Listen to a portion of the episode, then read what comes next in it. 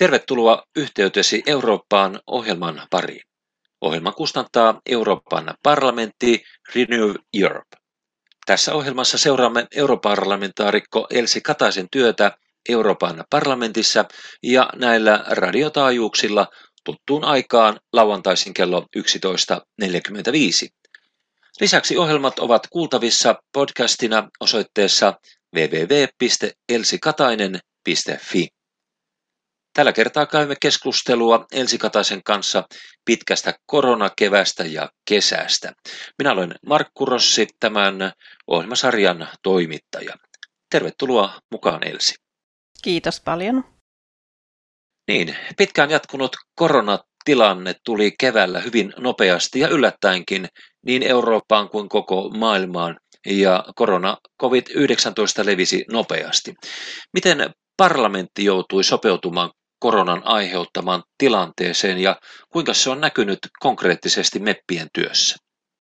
Aika yhtäkkiä se rupesi näkymään ja ensiksi niin, että Pohjois-Italiassa oli silloin hankala tilanne ja siellä oli yhtäkkiä tullut paljon tartuntoja ja pohjois-italialaisia meppejä ja muita työntekijöitä kiellettiin tulemasta parlamenttiin.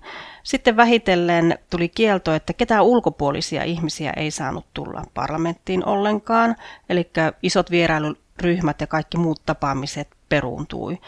Ja kohta oli käsillä tilanne, että kalenteri tyhjeni ja kohta oltiinkin sitten etätyötilanteessa ja mepit, mepit tulivat koteihinsa ja siirryttiin etätöihin, sähköisiin istuntoihin ja kokouksiin ja oikeastaan ensi kertaa tuo instituution koko historiassa.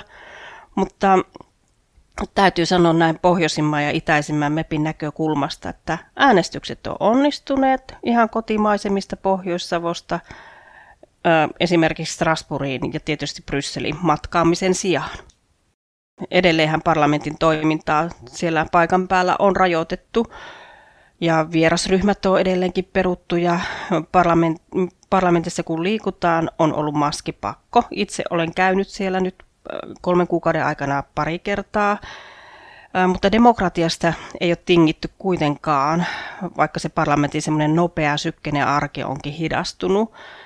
Keskiössä on ollut tämän koronakriisin aikana seurausten lieventäminen ja, ja tuota, mielestäni tuo jäykäksi tunnettu mammutti-instituutio on ollut yllättävän ketterä ja taipunut näihin uusiin työskentelymuotoihin. No onko sitten hommat sujuneet hyvin, voisi sanoa jopa supsikkaasti, kun niitä on tehty Suomesta käsin etänä? Yllättävän, yllättävänkin hy, hyvin, että kun ottaa huomioon, että kansalliset parlamentit, kuten meidän eduskunnassa mietittiin pitkään, että miten pystytään toimimaan, niin tuo mammutti-instituutti toimi kuitenkin yllättäen. No totta kai on ollut tilanteita, että tekniikka on pettänyt esimerkiksi ryhmäkokouksissa silloin alkuvaiheessa. Ja onhan siellä hermoja vaadittu, kun puhetta on kuulunut päällekkäin ja kaikkea tämmöistä häslinkiä on ollut. Ja oma osansa on ollut kääntäjien käyttäminen kokouksissa tulkkien käyttäminen, kun vaan osassa kokouksissa muut kielet on ollut mahdollisuus kääntää. Mutta onneksi meillä täällä Suomessa yhteydet on pelittäneet hyvin ja olen itse aina päässyt toimimaan noissa etäkokouksissa ja tapaamissa ihan täysillä mukana. Englannin kieli on käytössä siinä. Suomen kieltä ei tulkata kumpaankaan suuntaan. No äänestämisen osalta MEPit pääsi uusia äänestystapoja hieman harjoittelemaan. Nyt siihen ollaan totuttu ja se on ihan jo vakiintunut se käytäntö. Ja positiivista on, että ainakin nyt Suomessa ja muuallakin EU:ssa tehtiin kerralla semmoinen suurempi digiloikka. Saa nähdä, mitä siitä jää elämään pidemmän päälle.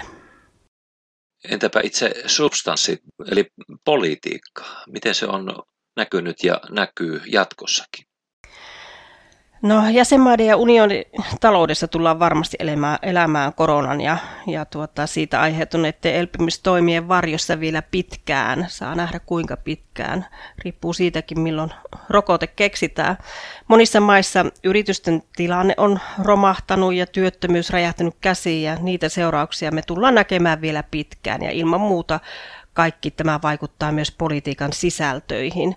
Elpymispaketit jäsenmaissa ja EU:ssa on ehkä kääntäneet maat enemmän sisäänpäin ja jakoa esimerkiksi pohjoisen ja etelän välillä on vahvasti nähty. Tullaan varmasti vielä pitkään käymään kädenvääntöä rahajaon oikeudenmukaisuudesta ja, ja solidaarisuutta tullaan vaatimaan. Myös koko unionin olemassaoloa tullaan varmasti kyseenalaistamaan, jos esimerkiksi sen 7,5 miljardin elpymispanokset ei tuota toivottua tulosta. Koronaa on tietysti osattu käyttää hyväksi. Muun muassa Unkarissa presidentti otti lähes diktaattorin vallan ja jo ennen koronaa huonossa taloustilanteessa olevat maat vaativat tukea itselleen ihan muista syistä kuin koronasyistä. Ja nämä keskustelut tulee pitkään vielä leimaamaan ja haastamaan EUn yhtenäisyyttä. Tämä koronatilanne johti Euroopassa ja koko maailmassakin nopeasti erilaisiin rajoituksiin, joita emme ole tämä nykyinen sukupolvi nähnyt ollenkaan. Sota-ajat ovat olleet niin kuin toinen, toinen kysymys. Jos ajatellaan nyt sitten unionin tasolla, eri maathan ovat toimineet vähän eri tahtiin ja on ollut samantyyppisiä, mutta kuitenkin erilaisia rajoituksia ja toimenpiteitä. Entäs tämä unionin toiminta, mikä rooli ja merkitys sillä on ja olisiko sen pitänyt sitten vielä tehdä jotakin kenties toisinkin? No minun mielestä alkuun olisi kyllä kaivattu yhteisesti ripeämpiä toimia. Moni maa jäi kriisialussa yksin ja jäsenvaltiot jopa toimi oma etu edellä, kun rajoittivat hoitotarvikkeiden ja suojavarusteiden liikkumista rajojen yli. Terveyspolitiikka tietysti kuuluu jäsenmaille itselleen, se ei ole Euroopan unionin yhteistä politiikkaa, joten se selittää hyvin pitkälle sen, että miksi terveyskriisiä hoidettaessa niin maat kääntyi itseenpäin pahimpien tautipesäkkeiden maat, kuten Italia ja Espanja, ne jäi kuitenkin pahasti alkuun yksin kamppailemaan ongelman kanssa, johon kukaan ei osannut varautua. Ja nämä nyt sattuu olemaan vielä maita, joilla oli oma taloustilanne muutenkin jo, jo pohjalla huono. Ja niinhän presidentti Ursula von der Leyen pyysi Italialta anteeksikin sitä ihan julkisesti, että heidät jätettiin yksin. No sitten komissio vihdoin viimein pääsi vauhtiin siinä reagoinnissa ja alkoi jo suunta kääntyä. Oikeita toimenpiteitä alkoi tapahtua. Hyviä esimerkkejä nopeista toimistakin on olemassa. EU-kansalaisia kotiutettiin maailmalta ja, ja, ja oli tällaisia ohjeistettuja tavaraliikenteen ö, vihreitä kaistoja ja lentoyhtiöiden haamulennot lopetettiin tehtiin ja hätärahoitusta myös ohjattiin kolmansiin maihin ja, ja EUn budjettivarojen ohjausta suunnattiin niin terveydenhuollon ja yritysten tueksi. Mutta pitää toki samaan aikaan muistaa, että EU-laki on vain rajalliset valtuudet ja mekanismit, joiden puitteissa toimia näinkin yllättävässä tapauksessa. Huoltovarmuus, lääkkeet, ruoka, kansanterveys, terveydenhuolto kun ne on jokaisen jäsenmaa omassa päätäntävallassa, niin tässä varmaan seuraa keskustelua, että pitäisikö niitä sitten jotenkin saattaa EUn yhteiseen politiikan kenttään. Mutta tulevaisuudessa tarvitaan joka tapauksessa vahvemmat kriisirakenteet, ettei toista kertaa jäädä niin kuin suu auki seuraamaan, että mitä tapahtuu. Eli olisi jo ennalta toimintamallit ja säännöt, miten edetään, eikä syntyisi sitten ristiriitaisia toimia. Toivottavasti tästä eteenpäin sitten pystytään enemmän yhdessä suunnittelemaan tämmöisiä kriisiin varautumisen toimia. What next voisi kysyä, minkälainen Eurooppa ja unioni meillä on kriisin jälkeen? Niin, valppautta ja päättäväisiä toimia on kyllä vaadittava EU-ssa tästä eteenpäin – jäsenmaathan ovat ajautuneet tilanteeseen, että yritykset kaatuu, on työttömyyttä, velkaa, lamaan ajautuvat monetkin jäsenmaat. Nämä EU-monivuotiset rahoituskehykset on edelleen päättämättä ja korona väistämättä vaikuttaa myös EUn budjetin laintaan, mikä on ollut hirvittävän haastavaa jo tähänkin asti, muun muassa Brexitin ja ilmastohaasteiden takia.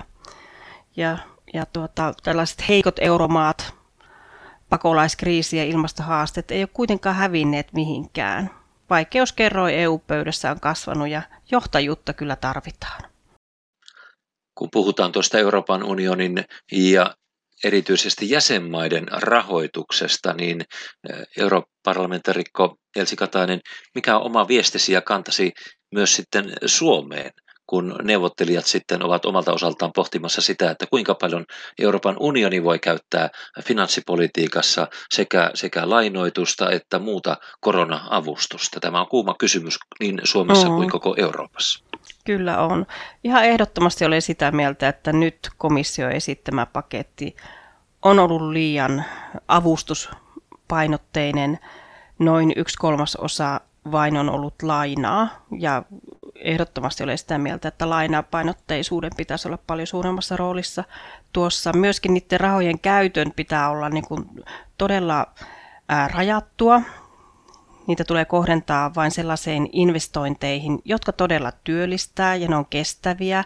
Ja myöskin nämä ympäristönäkökohdat pitää ottaa huomioon, kun yrityksiä ja kun investointeja näillä koronarahoituksilla tehdään. Mutta missään tapauksessa näitä korona-avustuksia tai lainoitusta ei saa käyttää niin kuin valtioiden juokseviin menoihin, vaan kestäviin investointeihin, jotka on pitkäaikaisia, jotka työllistää, jotka nimenomaan pureutuu niihin asioihin ja ongelmiin, jotka ovat aiheutuneet koronasta. Kiitoksia Elsi Katainen. Tässä oli tämänkertainen yhteytesi Eurooppaan ohjelma. Ensi viikolla jälleen näillä tutuilla taajuuksilla tavataan. Aiheena tuolloin Elsi Kataisen työ liikenne- ja matkailuvaliokunnassa. Minä olen Markku Rossi ja tämän ohjelmasarjan toimittaja. Oikein mukavaa viikonloppua ja palataan asiaan ensi viikolla.